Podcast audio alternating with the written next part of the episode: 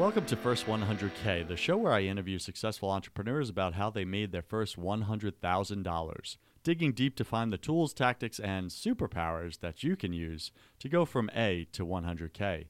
I'm your host, your coach, your friend, Joseph Warren. I'm also the owner of two co working spaces in Tampa, Florida, where I have the privilege of helping hundreds of entrepreneurs to start, launch, and grow successful businesses. Today, our featured guest is Wade Swikel. Swikel. Swikel. Got Bam. I love when I nail it the first time. And, uh, you know, he's a fearless entrepreneur. Wade, welcome to the show. Are you ready to uh, really serve up some value to our amazing listeners here? Oh yeah, I was born ready. Born ready. Love it, brother. That's an entrepreneur. They're born entrepreneur. awesome. So, Wade, um, our audience always loves context, right? So, just take a minute um, and tell us what is the industry you work in, your company, and your title there. Sure. Uh, so the industry is is I like to say logistics if I'm just talking to a stranger, but So, you um, move pieces around from point A to point Z. Exactly. Got. We're we're a moving and storage company. Uh, we've got locations in both Gainesville and Tampa, Florida. Um, our company's called uh, Two College Brothers Moving. Um, two it. College Brothers Moving of Tampa and Two College Brothers Moving and Storage in Gainesville, where we actually have storage. Um, Yeah. uh, originally, the company was called Smarter Moving Solutions, which is still the name of the LLC that encompasses both of the two locations. that Got we it. So, it's like the, the parent brand. exactly. Got it. And uh, I consider myself the president because I feel CEO is a little cocky and uh, owner Dang is a little it. too humble. What, so. what, I got to fire myself now? no, you're good. I, I, CEO is fine. My business card says president. gotcha. All right, cool. So I'm I'm excited to deep dive into s- some of what you just shared right there, but I'm gonna use my own discipline here and not go there yet. So first, uh, I start every episode this way. Wade, take a minute and share with us something personal about you that very few people in your business life know about you. Um, I'm probably more sensitive than I'd lead on. Um, I can only think of one time I've ever actually lost my cool in Mm. the business, but it, it things do bother me from time to time, especially like if we get um, some kind of negative feedback um, from a service that we provided. Um, it'll just eat me for 24 hours. So until- from the inside out, but you you don't show it. I try not to, yeah. Got it. Except for that one experience. Right. I can imagine that was like a ticking time bomb. It was it was a rough day. For Just every- having a rough day. Then. Not just for you, I'm guessing, for like everyone around you. Did you like explode on people like, that's it? I've had enough? Yeah, pretty much. There was just a, a big breakdown in communication that, that caused a lot of issues that day, and it had kind of been building up. And then I basically just, you know, yelled some choice words and walked off into the woods for, for about 30 minutes. I love that. I yelled some choice words and walked off into the woods. That's classic. I won't even ask the location or anything. yeah, but but other than that, you know, I, I always try to maintain my cool. Yeah. Um, I, you know, I, I probably bottle things up a little bit too much. for The stresses of being an entrepreneur, being in business. Yeah. Um, you know, we, we maintain solid ratings on, you know, the review sites, but every now and then if we do have an unsatisfied customer, just it bugs the crap out of me. I mean, it just eats me for, you know, 24 hours like I said. And listen, let's go there for a second, right? Okay. Because that's really important. And first off, welcome to the entrepreneur race. Yeah. It's just like. This is like if entrepreneurs were a species, like the human race or whatever, right? You know, like welcome. It's like we all struggle with that. and it sounds like yours is big right you really like explode on the inside so like there's this volcanic like going onness within you of like it's lifting it's building it's building like and it, it ticks you off it's a good thing that's provoking it though it's customer service Mhm. you want to do well for people because i'm guessing you generally care about people Sure. is that where that's coming from yeah Absolutely. Yeah, and, and in my industry, we're going into people's homes. We're handling their their valuables, their prized possessions, stuff they've accumulated, stuff that has memories attached to it. so they're putting their trust in you Exactly. And and if we have somebody on our team, or for whatever reason, there's some kind of a breakdown in that communication uh, along the way, you know, it just it just hurts because Mm. it's like these people, you know, a lot of them we have we establish relationships with, Mm. and we want to establish relationships with them. And um, if things don't go as according to planned, then it, it it's almost I take it personally sometimes, and you know, trying to overcome that. I, I don't think a lot of people maybe know that because um, you know I, I don't necessarily show that all the Mhm. time that it really bothers me. But um, we try. That's why we try and uh, do everything we can to satisfy our customers because it stems from you know personal conscious Yeah. thing. I love that. And if I could ask you just a personal question, right? Because we could learn so much about a person. Uh, how do you think you occur to your staff and your team? Probably, probably a little too easygoing, a little too nice. Um, I've I've been told that a lot of times like I, I've had general managers who have been kind of like bad cop and that I'm good cop. Um, I, I think that that's I'm maybe a little too lenient on certain things. Um, you know, eh, managing people and stuff like that. I let too many things slide. I think that Mm. would be what they would say. You know, and that's really interesting because you just shared with us on the inside, you're kind of like ticked off, right? Like you care that much, and yet you're not showing it, even to the point where you occur as the good cop rather than like right in the middle. It's like, oh, you know, maybe your staff would be like, you know, Wade is like really nice guy and everything like that, but man, when it comes down to like get it right and do things with excellence, man, he's like, boom, this other side comes out of him. So that's really interesting that you don't show that, even though, like, it almost seems like you want to. hmm Yeah. Is that is that accurate or am I off? No, I think that is totally accurate, and uh, you know, I, I probably have. J- I, I don't know. I, I think it's just I don't necessarily know how to show that without losing the respect of the people around me. Yeah. So like I try. I don't know. It's it's. I get that, right? Because I, I occur the same way to my team. That's why I'm curious on this. Yeah. And, and it's a tough line to walk. It's like, how do I show a little where I don't show it all and explode? Mhm. Like, right? I don't want all of this to come out on, on people because many people can't handle it, Right. right? They're fragile. They're like pieces of glass. Like sometimes your team occurs that way. At least mine does. and, uh, you know, I don't want to like rock the boat. hmm So how do I say what I need to say sometimes without ah, hurting them, getting them demotivated, etc. Right. And and I, I go back to the book How to Win Friends and Influence People a lot uh, because I, I try and take an approach to where I can get my point across, trying to explain why we have this point and this objective and, and what it's doing. You know, another book, The One Minute Manager, you know, same type of a thing. Yeah. You want to you want to make sure that that you're clear on what needs to be done, and if somebody does well, that you praise them. If they don't do well, that you criticize them. But at the same time, you want them to leave feeling good and Mhm. feeling like it was a constructive criticism. Yeah. Um, and I, it's just such a fine line, like you said, of trying to, you know, change somebody's behavior if it's if it's the wrong behavior, or reinforce it if it's the good behavior without uh, insulting them. Yeah. Because a lot of times you you approach somebody and say, "Hey, you did that poorly," Hmm. they just get upset right off the bat. You know, it's interesting because uh, we live in a society right now where what I do is my identity. hmm And it's like if you come to me and say you did poorly, what I hear you say is you're wrong. You're you are, right?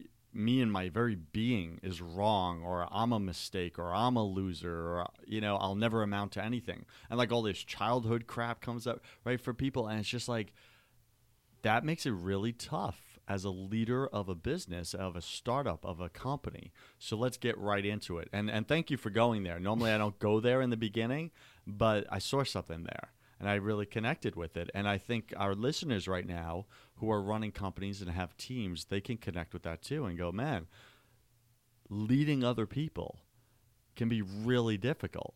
Like it's one thing to figure out who's your market, what's the product that's going to take away the pain point, how much to price it at, how to market it and get it out there, how to close the sale. And then like if that wasn't enough as an entrepreneur, then you got like a team like of other human beings with their own needs, right? That you got to create solutions for their pain problems, et cetera, et cetera. And it's like all of a sudden you have like all these different types of customers, hmm including your team, right? Absolutely. Yeah. Yeah. Um, yeah. I mean, just going off that is, I think that marketing towards your, your customers is just one half of that. You want to market towards your team and you want to recruit an awesome team and you want to maintain an awesome team and keep them around. Um, so you want to you know constantly be trying to please both sides of the coin. One of our core values is people focused, and and that that's both our clients. We want to focus on on our clients as people, but that's just half the coin. We want to focus on our Mm. team as people just as much. And if they're willing to bend over backwards for our clients, then we want to bend over backwards for them. Let me ask you a question on that. Being with totally off script here, this is awesome. uh, so uh, on that, um, when you hire someone, say their their heart is in it, they believe in your vision, the brand, um, and they really just show up with that positive attitude. Yet the skill set's not there. How long are you patient with them before you're like, you know what, this isn't a fit? Or do you just say, we're gonna whatever length it takes, we're to invest in this person and, and build that relationship with them. Well, I, I think I've historically given people the benefit of the doubt for way too long. Um, I've Got it. kept I've kept team members on that I liked as people that you know really wanted to do a good job that just weren't a good fit for the, the role, whether it was something directly with customer service in our, our call center or whether it was somebody that was, you know, out on the trucks, you know, Mm. doing doing moves or um, or manager. You know, so we've had- their strengths didn't match with the task that you need them to do. Right. And I, I think that, you know, most people join our company, they get behind the vision, they believe in the vision, but but you have to still have a certain skill set. And it depends what position in the company, how teachable a lot of that is. Um, I, I we had one person that was in a, a purely customer service role that I tried so hard to to get to come around, and he just kept making the same mistakes over Mhm. and over, and um, it got to the point where you know we just we had to remove him from that position because it was starting to negatively impact the company Sure. and the perception of the company because it was you know the first perception people had when they called in, and it was just it was tough. It was one of the hardest things. I mean, I hate letting good people go or having to reassign you know good Mhm. people because oftentimes they leave if you know they get reassigned Mhm. and um, you know that's that's one of the hardest things if if their heart's in the right place. Yeah. Uh, now, if they do something to disrespect me or the company, Right. then it's a lot easier to let yeah. them go. But it's but if- like, listen, if you're an a hole, Right. it's easy for me to let you go. Right, but Yeah. if but if they're a good person and you know I get along with them outside of the company and they they really do want to be involved and have a passion, that, that's a, that's a tough thing to do, and it's something that gotten better at, but I think there's still a lot of room to improve on. on Got it.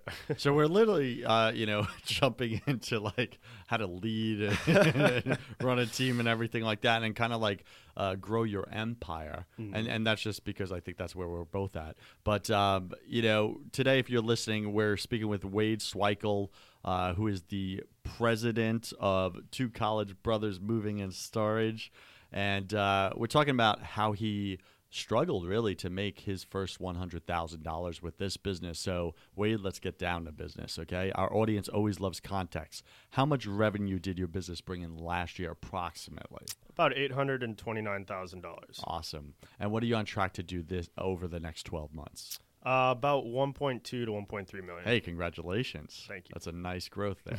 Fantastic. Okay. So, uh, how many years ago, just for more context, did you, um, uh, how, let me say it this way. How long did it take you specifically to hit your, from zero revenue to 100,000 in gross revenue?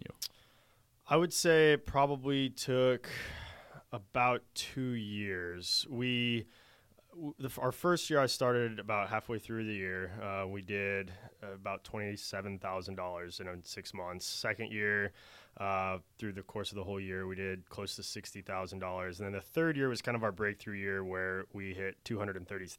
Thirty-seven thousand dollars. So that's a big jump in growth right there. exactly Got it. So it sounds like uh, a lot of what you did in first year, year one, got you to year two, right?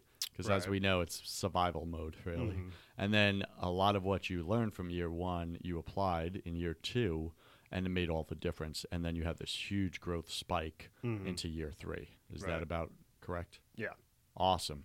All right, cool. So, you know, Wade, we'd love to hear the wisdom of millionaires and billionaires and all that, right? You and I were talking before the show here, and but we struggled to relate with them because ninety percent of us entrepreneurs are literally struggling to make our first one hundred thousand dollars. So that's really the focus of this show, and let's focus on the first two years um, Sure. in your your life.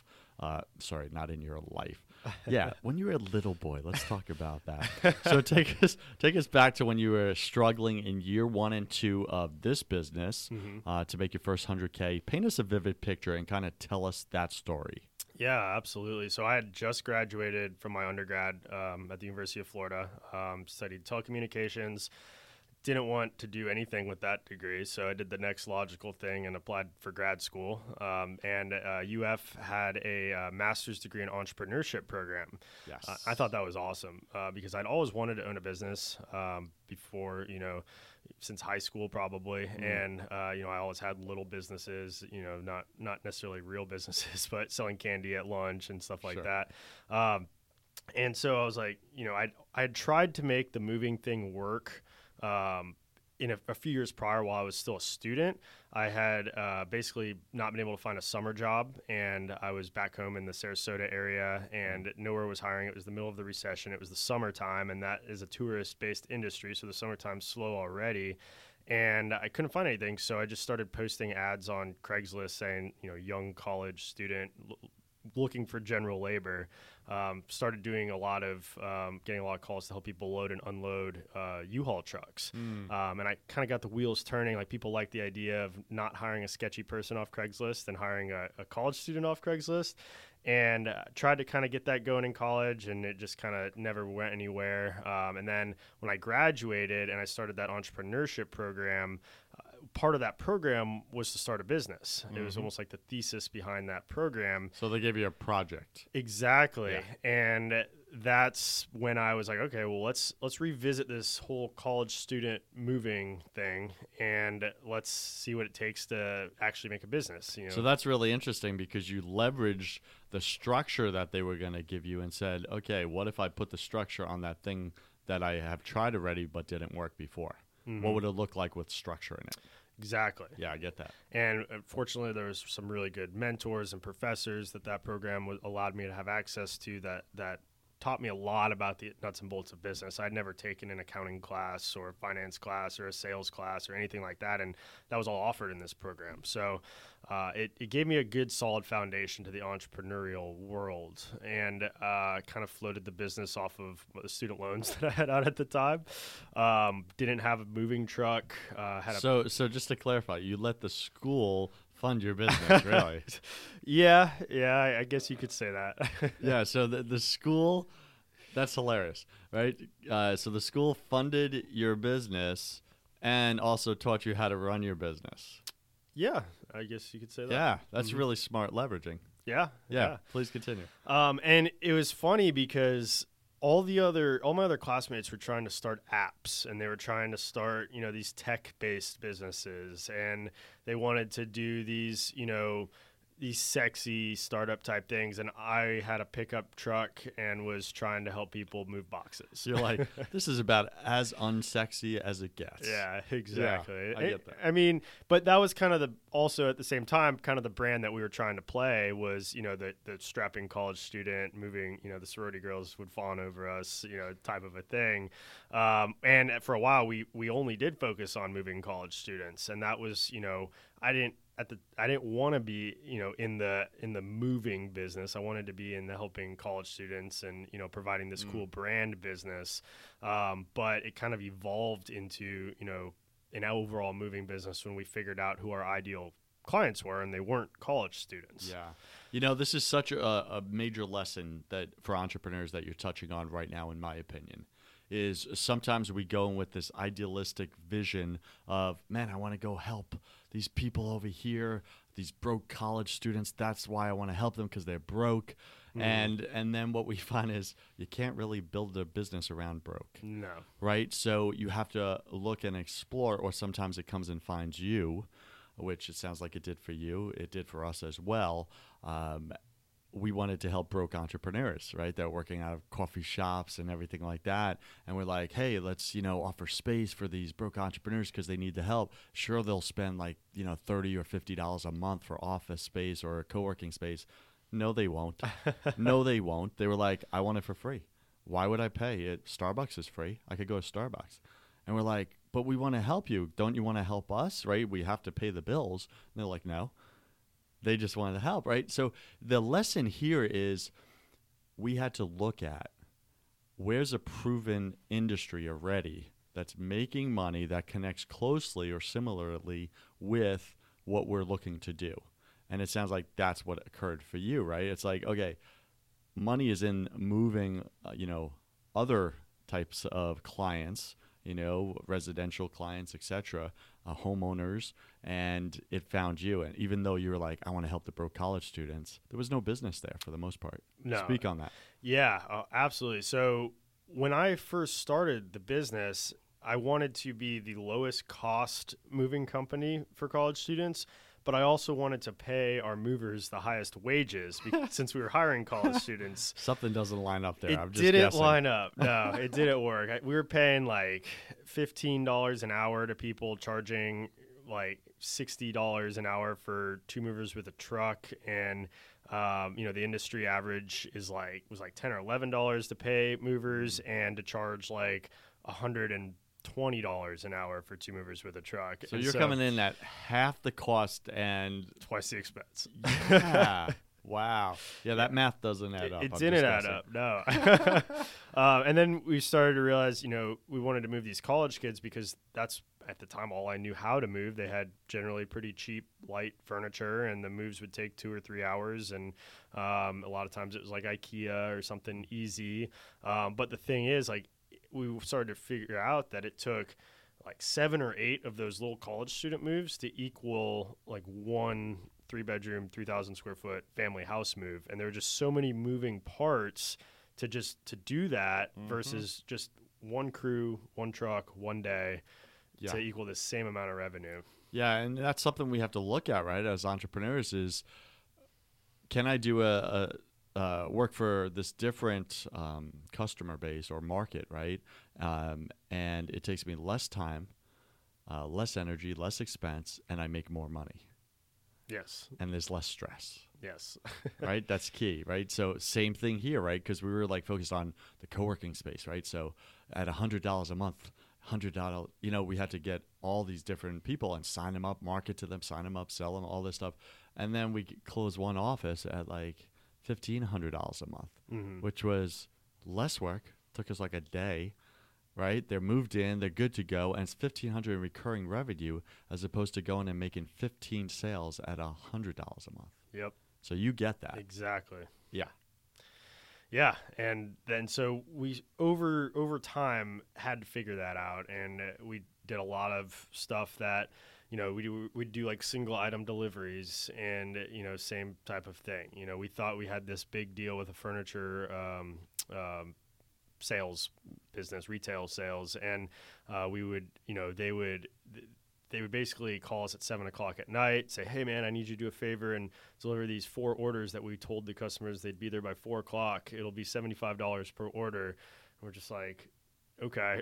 so we're driving around through the ghetto at midnight with a bunch of cash, like That's a good idea. try to deliver this furniture and hardly making any money on it. Like it just didn't didn't add up. So um, it definitely took a little bit.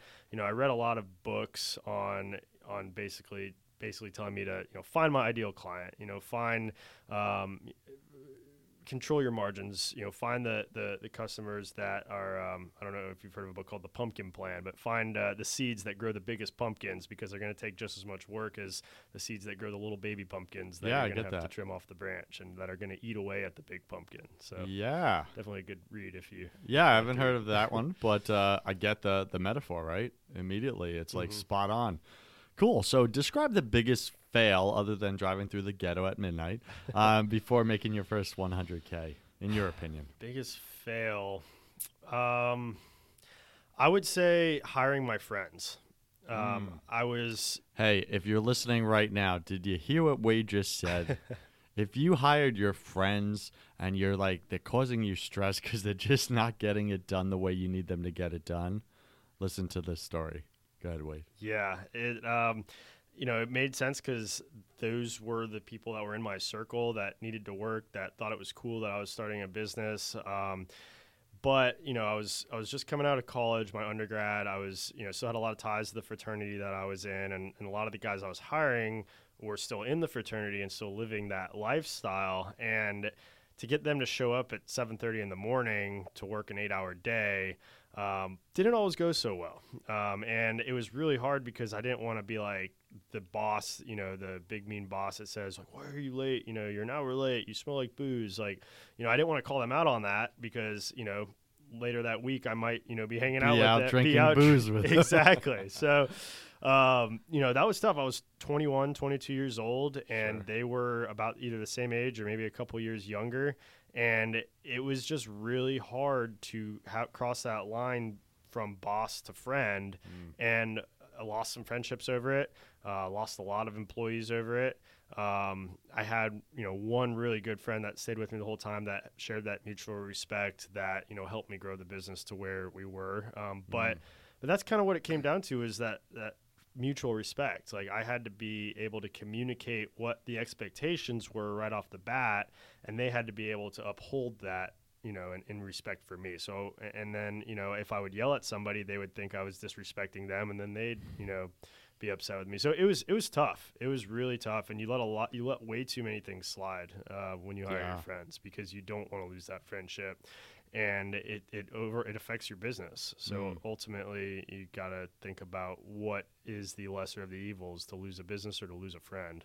I It's get a tough, that. tough decision to make. Yeah, so you're listening right now, and we just shared that story. If you're in that position right now, cut your losses early, right? Because it's it's not gonna get better. Like if your friends already sh- working with you, right, and you made that decision and you're already in it, uh, and it they're just not having that respect as you as the leader, as the boss, as the owner of the company, taking it to the vision that you've created, and they're just not really showing up the way you want them to show up. They're they're not showing that respect and that that care for your customer.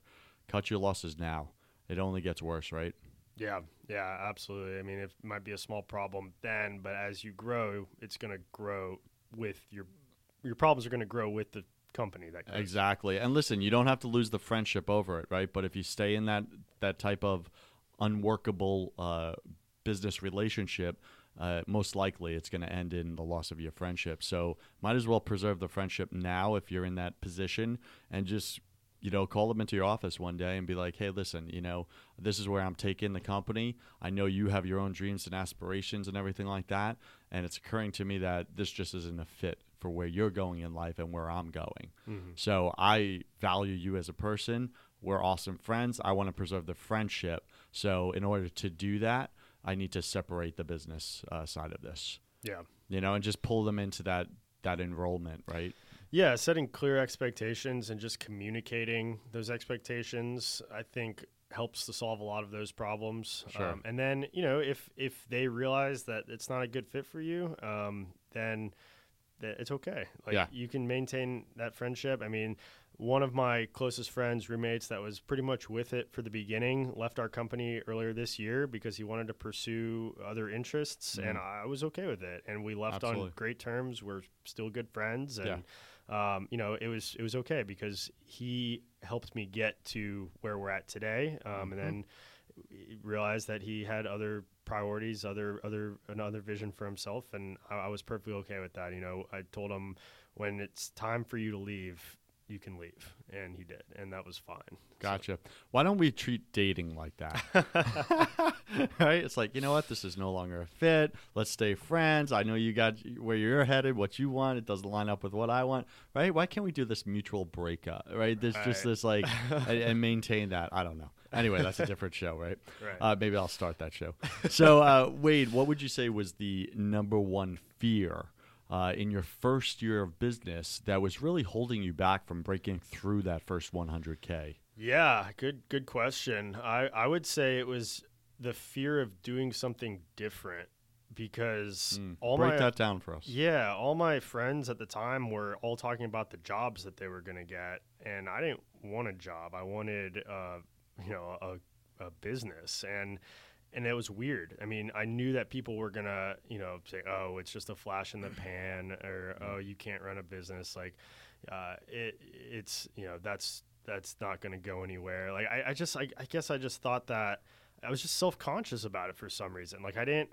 I didn't assume it as my identity for the first year because I was almost like kind of doing it under the table, like hiding it from certain people. Like I wasn't fully embracing the fact that even though it was my passion and it was all I could think about, Mm. I didn't want to like, I guess, get ridiculed or, or criticized or Mm.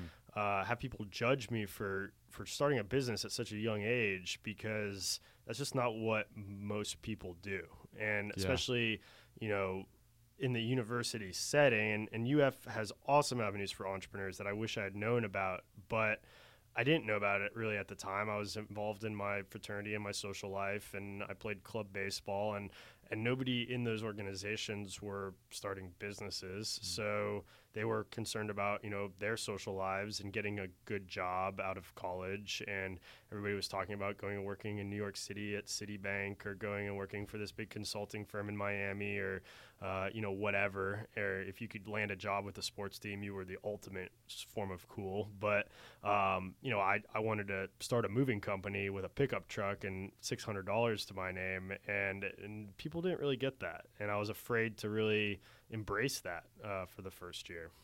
And that makes total sense, right? And anybody in that situation, I think, would occur the same way. So, you know, you're listening right now to Wade, and it's like, what business are you in right now that you're scared to kind of share with your circle because what if it doesn't work out? Mhm. Then you're a fraud, right? You you messed up. You're a failure. You're a loser, right? All these this self ridicule that we do in our brain, right? All that noisy chatter. So we we stay small. Yeah. We keep it hidden, like Wade said, right? It's private. If it works out and gets big, then I'll like start broadcasting it. uh, Ha ha ha! You know, we'll hold it up and be like, "Look at me, I did it, yo!" Right? But what if it doesn't? Right. And and it's that need as human beings again to look good or to avoid looking bad. Mhm. That's really what it comes down to. So yeah, welcome to the human race on that, right? Yeah, and and you know, once word got out that I was starting this business, it was I mean, it couldn't be farther from the truth. Everybody wanted to get involved with it and they wanted to help it. And it, you know, all those friends that I thought or, or people that I my colleagues that I thought would make fun of me for it wanted jobs and they wanted to work for it. So um, it was just it was just funny. It was a it was really a fear of nothing, something that I shouldn't have ever had in the first place. Now that that is I I love what you just said there, right? So like if I had asked that question again, hey, what was the number one fear holding you back from being successful with this business? I think you just answered it there. Well, Joseph, it was the fear of nothing. right? Yeah. Cuz most fears, let's be honest, most fears are not reality. hmm They only exist in our mind, but not in the world. Yep. Right? And and then when we step into them, lean into it and do it anyway even though it scares us, it turns out it's like reality ends up totally being different. Like you think your friends are going to ridicule you for the business that you're choosing, instead they want employment, Yeah. right? Because their vision of a 9 to 5 job or whatever was more of a pipe dream. And they're like, "Wow, what he's doing is real." Yeah. It's tangible. It's in front of me, and I can make money. That's cool. Yeah, absolutely. And I think that, you know, had I surrounded myself with more entrepreneurial people sooner, I think that I would have jump started that, you know, mm. that immersion into the business. So, what's the big lesson there for our listeners? That surround yourself with great people, surround yourself with like-minded people, um, because you know you are who the five people that you hang around with. Um, you know, you're basically, you know, if you hang around with five fat people, you're probably going to be overweight. If you hang around with five broke people, you're probably going to be broke. If you hang around with five entrepreneurs, you're probably going to start a business. Yeah. And you know what? When you're down and you're having breakdown, so to speak, right, mentally and emotionally, psychologically, they can be having breakthroughs and really take a stand for you and pull you up, Mhm. right? And then vice versa. When they're having breakdowns, you stand for them. Hey, keep going, keep going. Don't quit, don't quit. Yeah. And to be surrounded by five people like that, that's entrepreneurship, man. That's that's like your mastermind group Mhm. you know, in entrepreneurship. And I, and I think, you know, people ask me all the time because I've taught entrepreneurship in the colleges and I come in and give lectures and everything. And it's like, um, you know, what's the number one reason why businesses fail? They ask me, right? You know, is it is it uh, you know um, revenue, right? Lack of funding, and I say no, it's absolutely not. That's just one of the symptoms. They're like, well, then what's what's the number one reason why businesses fail in the first three to five years? And I said, it's isolation. Hmm. Isolation. People try to go it alone, right? Because here's the thing the second you put yourself in that circle, that tight circle of other people like minded who are going places, it opens up doors of new possibilities, including funding, Mm-hmm. including X, including Y, whatever it is that you're missing. So isolation is the problem. So if you're trying to do this alone in your own business, get plugged into other people who think like you, who are going places big. They think big, right? Get away from the people who think small.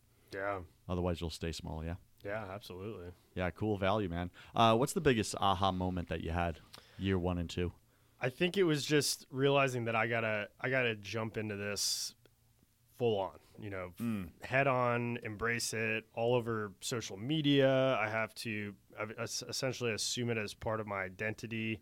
Uh, get past that fear of people ridiculing me because that's that's dumb. Um, That's dumb. um, Stop being dumb. Yeah. Now, wh- how committed were you in it at that time? Like on a scale of, uh, you know, percentages. Were you fifty percent in, and now you're going hundred percent? Like, where were you at? Yeah, I think so. Uh, I was still in that master's program in entrepreneurship. Um, that was about a year long program. And so I was doing the business, and that was my passion. That was my priority. Um, but I was still in school. So I was still studying and I was still going to classes and I was still doing a lot of like the social stuff that you do when you're a Sure. student. So you had Um, a lot of distractions. Outside There were a lot of distractions for the first year, and you know, once I graduated, it was like, okay, it's time to get serious. And you know, I was was still living in a college town, and I was still really young, and I still had a lot of connections to the university. So there still were distractions, but once it became my full time occupation and my full time priority is when it really started to to take off. And uh, you know, I, I was able to focus 100% on the business, and and from that point forward is is really where things started to click. I get that. So looking back at your first hundred thousand dollars, Wade, what would you say was the number one thing that literally pushed you over that hurdle?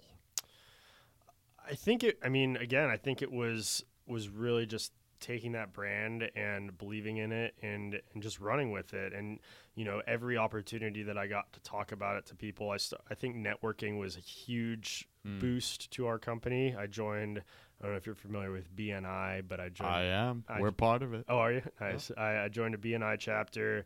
I joined the Gainesville Chamber of Commerce. I joined um, the Builders Association, the Realtors Association. I became a diplomat for the Chamber of Commerce. I joined a country club. I started a company softball team. So I got Which really which of those uh, marketing avenues uh, really had the biggest impact uh, revenue wise for your business? I mean, I would just consider that all one avenue as far Okay. as part of like networking Mhm. because a lot of it overlapped. A lot of the people um, that I met in one of the organizations, I I could meet in another organization, which helped me to get introduced to somebody else in that organization. So there's a lot of carryover.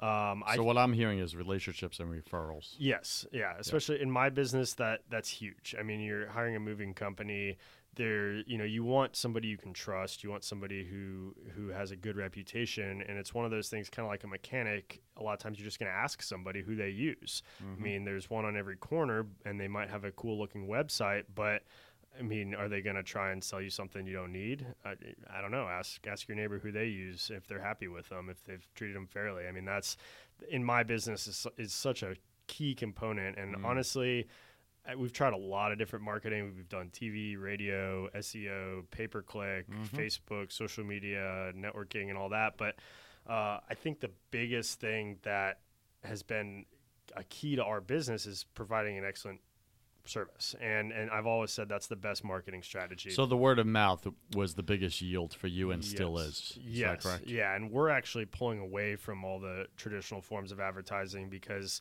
it's expensive, Mhm. and I- I don't think it does. You know, any any there's no there's not nearly the return on investment as just consistently providing good service. Yeah. And you know, if if you're consistently doing that, it's it ends up saving you a lot of money on the back end because you're not having to. Sp- spend money on fixing things. You're not having to reimburse people. And you know you can you can focus all that money that you're saving on your TV ads and your radio ads and the pay per click, on making sure that you're hiring excellent people, that you're paying them a fair wage, that you're providing them with the best tools and equipment to get the job done, um, and that you have the means to to back up, you know, your customer service end of, of the whole organization. Yeah. So if you guys are listening right now, what I'm hearing Wade say, which I think is really powerful, is look at your your existing marketing right now and your budget for that right? And if you're like many of us entrepreneurs uh, you have it scattered all over the place. Well i'm gonna try a little of this see if this works see if this works see if this works. Pay per click right uh, seo um, let me try a banner let me try a billboard let me try whatever. Facebook ads is is the new trendy thing right now. And what i'm hearing wade say is hey find the thing that's working the most right now Mm-hmm. currently that's bringing in the most revenue? What's that marketing avenue? For Wade, it was uh, networking, which created the relationships and referrals because word of mouth is key to his industry. Uh, for us in co working space and office space executive suites, uh, we found that it was uh, Google uh, online Google search and maps, Google Maps. Mm. Uh, literally 90% of our leads come from people searching in Office Space Tampa, Virtual Office Tampa, Oh, wow. etc. So I'm trying all these other things, these traditional market print. Uh, we're sending out postcards in the mail and everything, and we're just spending thousands of dollars going out, and it's yielding ridiculously low and we're just like why are we spending all this? Why don't i just take all that that lost uh, revenue expense and just dump more into what's working and bringing in 90% of the leads? Because if i could get that to 92% that's fantastic. I get to 93% even better right and we started doing that and it's working tremendously so it sounds like the same for you Yeah, absolutely. I I I really like to try and only do stuff that I can track uh, Mhm. because there. I'm I'm not saying that like a lot of that traditional marketing doesn't work, but does it work as well as the next you know thing or or whatever? I mean, we and have, does it work for your industry and your specific Right. business that's key and your market. I mean, there's moving companies out in Austin, Texas that I've spoken to, and they said their first several years in business, uh, you know, 75% of their business was coming from Yelp. And right and that works in their market and that works in Austin, Texas. Yes. It doesn't really work in Gainesville. I mean, maybe maybe it, it, it contributes, and I and I am actually starting to see a little bit of an uptick in like those Mhm. Yelp leads, but but not seventy five percent. I mean, seventy five percent of our business comes probably from word of mouth and referrals. Yeah. Um, and you know, we have big purple and yellow trucks driving around town, which you know helps, but it, it just serves as a reminder of why purple and yellow that signifies royalty exactly. And you know, we like to quality we like to treat people expensive. Yeah. And also in an orange and blue town, purple and yellow stands out. I get that. That's pretty cool, man. Yeah. Awesome. Okay. Uh, what was the best business advice you received prior to making your first 100,000? Best business advice prior, hmm, probably, probably to work on the business rather than work in the business. So break that down in like three sentences. To not not be involved as much in the day to day operation of the business as you should be involved in the day to day growing of the business Mm. and, and increasing the visibility and making sure that the systems that you have in the day to day are are fine tuned and, and running properly. Okay, so Wade, so I'm gonna be the antagonist here in the story, right? So Wade, I, I'm just starting out. I'm wearing all the hats. I, I don't have the budget to hire somebody. So how do I do? How do I work on the business when I have all the day to day in the business tasks to get done? Well, I think uh, that's going to be necessary. And even today, I still wear a lot of hats, but I think it's prioritizing what the revenue producing activities are for you.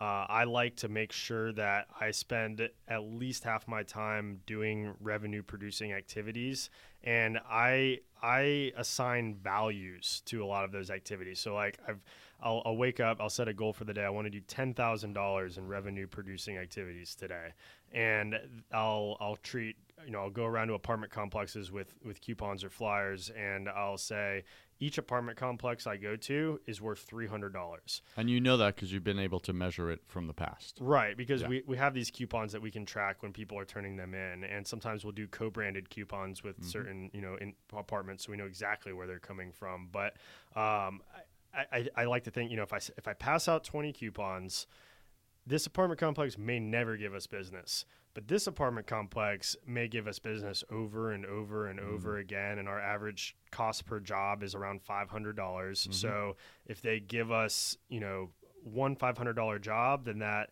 that equals about an apartment and two thirds. Mm-hmm. So I, I assign three hundred dollars to each apartment complex. You know, we have yard signs. I'll assign fifty dollars per yard sign I put up because I know most of the yard signs are going to get picked up and they're not going to do anything. Um, but one yard sign is going to be sitting in the right place at the right time, and somebody's going to call us and, and they're going to book that five hundred dollar job. So basically, I need to put out um, about ten yard signs to equal one Mm. job.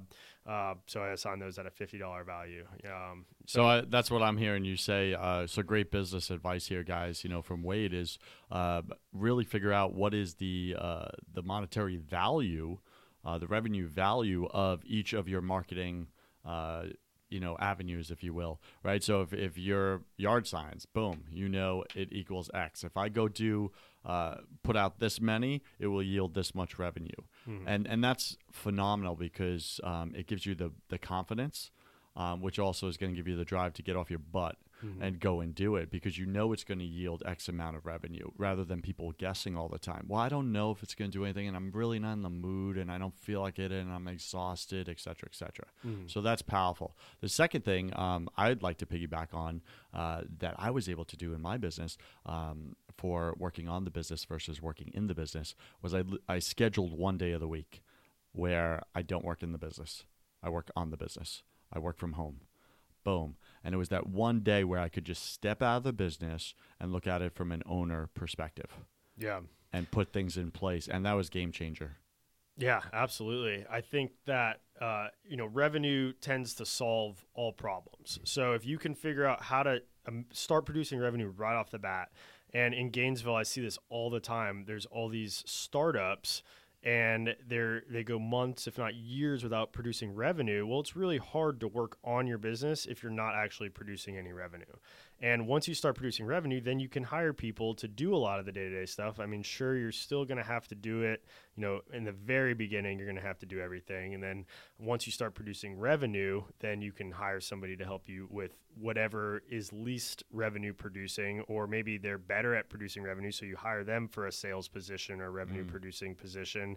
Um, but I think that that's that's the key is first start like establish a real business, a revenue producing business, because you can't really work on a business until it is producing the revenue because Yeah. you're going to be stuck in it. And sometimes you have to start in it to, to do that and Absolutely. make those calls and do that. So, and what I'm hearing you say also is your number one job as the owner of the business is to produce revenue.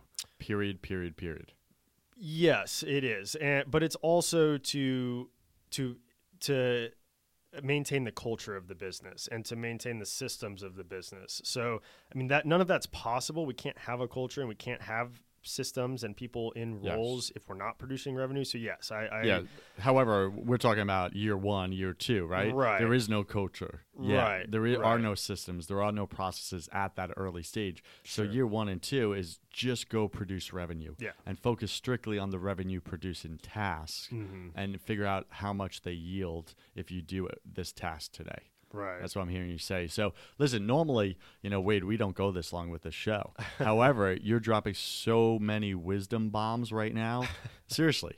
Um, I'm running the show a little extra, and I'm totally fine with that. So, share with us one daily habit that has helped you um, to get from where you were, zero revenue, to where you are now, about to cross the million dollar in revenue mark. A daily habit that you've done.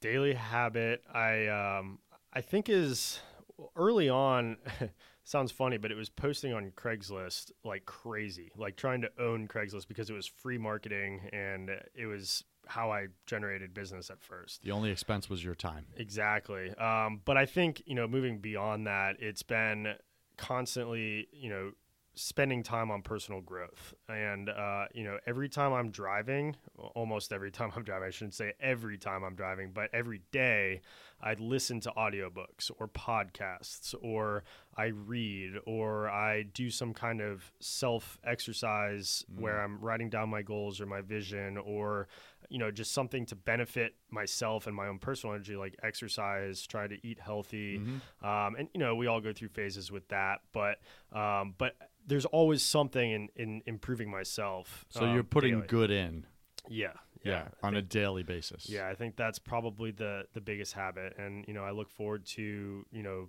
the drive into work, listening to an audiobook, whatever I happen Mm. to be listening to at that time. Sometimes I'll re-listen to audiobooks over and over again if I really found a lot of value in it. Um, like podcasts, you know, I'm a very audio based learner, um, Yeah. so I get a, a lot of a lot of that from from listening to things. Um, I get that. Yeah. So Yeah, that's pretty cool. Uh, what would you say is your number one favorite uh, digital resource or website or app uh, right now? uh, twocollegebrothers.com. No, um, so, how about the non-biased one? yeah. Uh, Well, I like the drop there. That was cool. Name drop. Uh, let's see. Um, hmm. You know, we don't we don't use a whole lot of that. I mean, we pretty much run our business off Google. To be honest, we have Okay, Google well, that would be it. Yeah, Google calendars, Google Docs, Google listservs, uh, Google Drive. Google Drive. Yeah.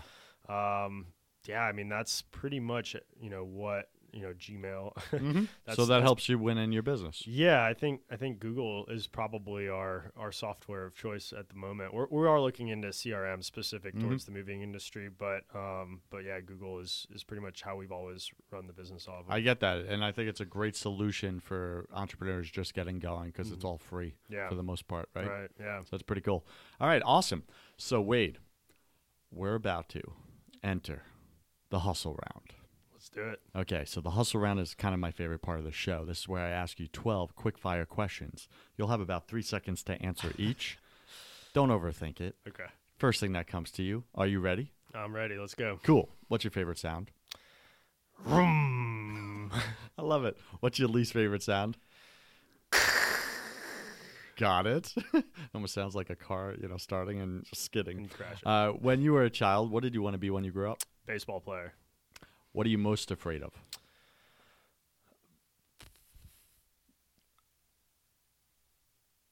Upsetting people. Mm-hmm. Unsatisfied customers. I get that. What did you spend way too much time doing your first year in business? Partying. What secret fear do you have about people? That they're going to steal from me, Mm-hmm. or they're going to try and rip me off. Mm-hmm. What do you wish you had learned way sooner in business? that you need to immerse yourself in the brand and the business and make it part of your lifestyle. Got it. So all in. hmm What is a new habit you want to form? Organized. What is a bad habit you want to break? Um, being disorganized. okay, fair enough. Pick three words to describe who you are now. uh, futuristic, ambitious, and friendly. Pick three words to describe who you were your first year in business. uh, young,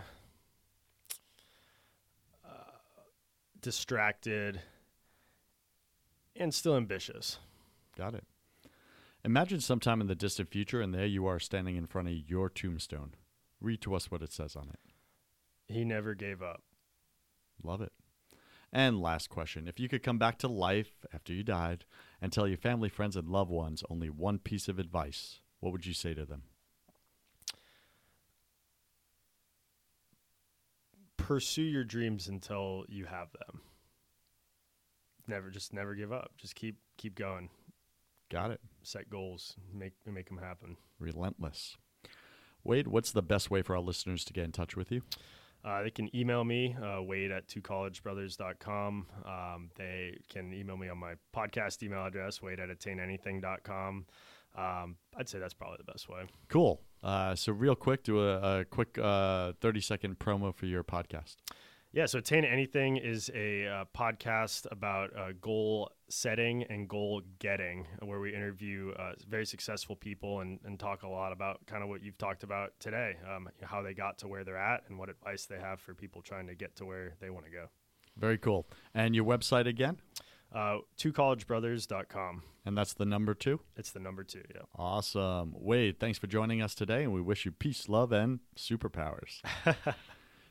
Head over to first100k.com for even more tools, tactics, and tricks that you could use to go from A to 100k. I'm Joseph Warren, and you were made for greatness. So stop being a wuss and start being a winner. Have a blessed day, and I'll see you on the next show. Cheers.